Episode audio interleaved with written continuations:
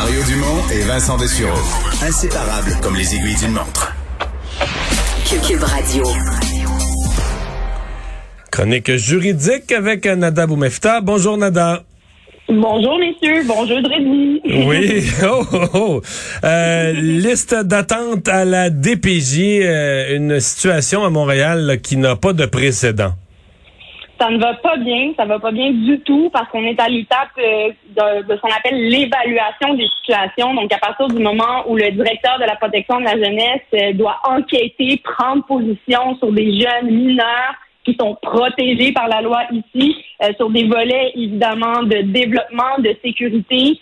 Euh, et on parle entre autres d'enfants qui sont ou dans des milieux qui sont dangereux ou euh, eux-mêmes ont des problèmes, que ce soit, il y en a certains qu'on va donner comme exemple, des problèmes de sexualité, des problèmes de comportement, même certains ont des problèmes de. Et tous ces enfants-là, en ce moment, le bassin est en train de s'agrandir, s'élargir au stade de l'évaluation. Donc, on n'a pas encore d'intervenants qui rentrent dans le processus. On n'a pas encore de gens qui peuvent aider ou sortir cet enfant-là de, cette place-là. Et euh, le drapeau est rouge pas mal partout au Québec. On parle de plusieurs régions comme l'Estrie, Montréal, Montérégie, Québec. Euh, et en Mauricie également, on parle à peu près de 3000 quelques enfants qui sont en attente, étant le processus naturel euh, de la protection de la jeunesse. Normalement, lorsque la DPJ entre dans la vie d'un enfant, on met en place des filets, des systèmes où on les envoie auprès de familles d'accueil et on en manque aussi au Québec. Il manque énormément de familles d'accueil. Les critères sont assez particuliers. Évidemment, on veut éviter d'envoyer des enfants dans des places qui ne sont pas euh, à proprement dit prêtes ou euh, capables de, de, supporter finalement la présence d'enfants. Exemple, s'il manque des chambres euh, pour pas pour les accueillir ou des choses comme ça, des familles vont être rejetées. Mais euh, en ce moment, un manque criant de ça et aussi, et malheureusement, comme on le voit en santé, en éducation, on est en train de manquer d'intervenants et d'intervenantes dans le milieu en, en, en situation d'urgence, donc les travailleurs sociaux qui sont sur le terrain. Ça, je le dis souvent, euh, ce sont des gens malheureusement qui sont très jeunes, qui manquent d'expérience. Certains en ont, mais sont brûlés, sont fatigués. Ce ne sont pas des dossiers qui sont faciles. Ils n'ont pas un job facile. Mais en ce moment, on en manque beaucoup, puis on voit que euh, c'est en train de s'accumuler. Et malheureusement, c'est nos enfants qui vont en payer le prix. Alors euh, clairement, on doit agir, mais là, on se questionne sur la façon de faire. Et je tiens à rappeler qu'une fois que la DPJ entre dans la vie des enfants, ben ça devient judiciarisé. Euh, et au niveau juridique, je vous le dis, les rôles sont pleins. Euh, les cours sont chargés et euh, on voit le même à ce niveau-là un certain ralentissement puis des problèmes de remise de date, problèmes de procédure parce que par exemple les intervenants c'est pas le bon intervenant qui est présent, il est absent, il est parti en congé maladie. Donc tout ça aussi ça peut créer des problèmes et de l'engorgement. Et tant qu'il n'y a pas de position qui est prise malheureusement ces enfants-là restent dans un système finalement entre deux cracks ce qui est vraiment pas mais vraiment pas l'idéal euh, pour ces jeunes-là qui ont souvent besoin d'attention urgente et euh, le plus euh, évidemment encadré possible. On se déplace en Ontario, Nada, avec une histoire où le, le, fond, en fait, ça, amène un débat sur les limites de la légitime défense dans le cadre du, du décès d'un Autochtone.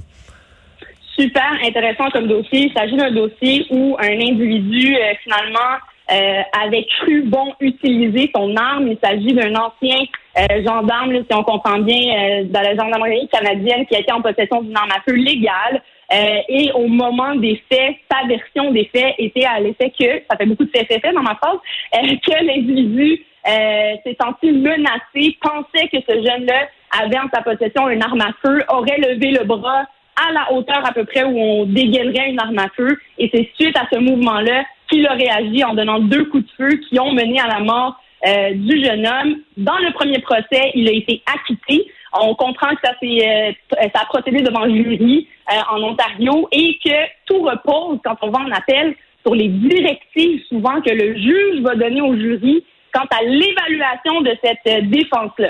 Je voulais revenir sur les conditions d'application de la légitime défense et on suit là l'article 34 du Code criminel euh, qui a été changé. On a élargi un peu plus l'application de la légitime défense en 2013, donc on peut l'appliquer à plus de types d'infractions au sens du Code criminel, mais il faut remplir trois critères. D'abord, l'accusé doit avoir euh, cru que la force qui était ou allait être utilisée contre lui euh, allait être quand même, comment je peux dire, proportionnelle à la réponse qu'il va donner et que cette croyance-là était fondée sur des motifs raisonnables. Donc d'abord, tout se joue un peu sur ce premier élément-là.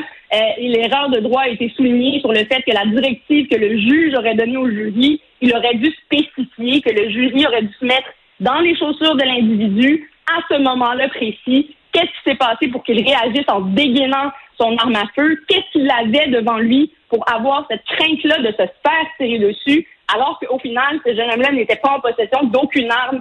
Euh, entre ses mains. Le deuxième critère, il faut que l'accusé ait utilisé une force dans le but de protéger sa personne ou celle d'autrui. Donc la menace doit viser euh, une personne et non pas un bien. On comprend ici qu'il pensait se faire voler son véhicule, donc peut-être une question également à poser là-dessus. C'est pas une défense dans ce cas-ci.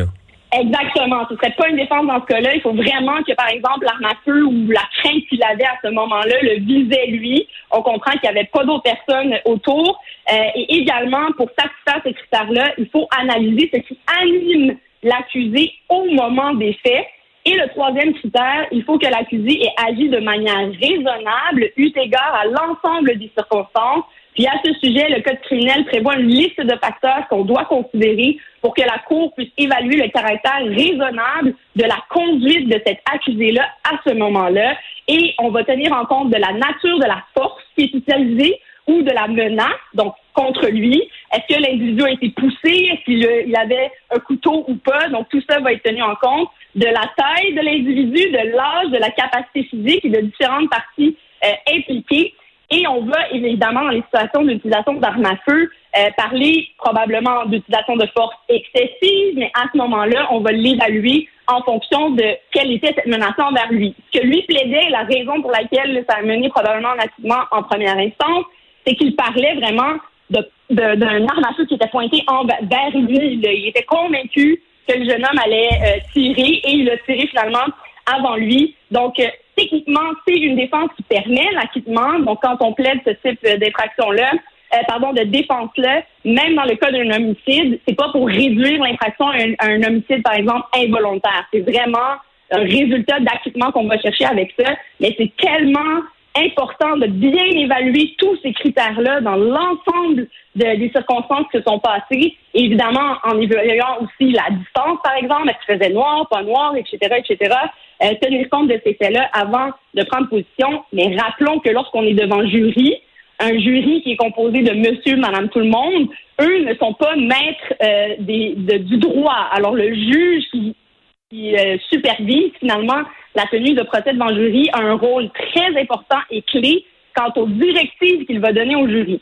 L'étape des directives se fait tout le temps, en fait, une fois que la preuve est close, terminée des deux, des deux côtés, que les deux parties ont plaidé euh, pour leur paroisse, disons-le comme ça, euh, en plaidant la légitime défense d'un côté et de l'autre côté en plaidant que non, c'était pas raisonnable comme façon de répondre à cette menace-là. Et on comprend qu'à ce niveau-là, cinq juges, pardon, sur neuf de la Cour suprême ont tranché qu'il devra y avoir un nouveau procès dans ce dossier-là, euh, entre autres basé sur ces critères-là et directifs quant à la défense de légitime défense. On verra si ça va repasser le test, est-ce que ça va mener à un autre acquittement ou si euh, malheureusement cette défense-là sera jugée non raisonnable dans les circonstances. Merci beaucoup, Nada. À demain. Merci, messieurs. À demain.